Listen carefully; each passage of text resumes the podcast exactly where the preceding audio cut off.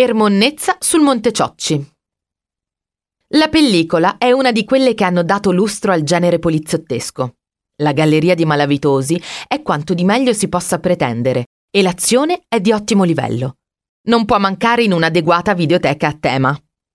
Sergio, detto Ermonnezza, è alle prese con il suo datore di lavoro, un meccanico, che lo rimprovera per la sua scarsa attitudine al lavoro. Siamo tra le baracche di Monte Ciocchi, in via Aurelia. Si individua facilmente il posto quando inquadrano la ciminiera di una delle due fornaci abbandonate ancora presenti nella zona, la fornace Veschi.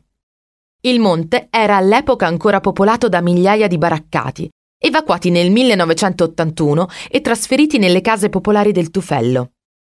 Nel 1976 questa favela romana fu teatro dei film di scuola, brutti, sporchi e cattivi.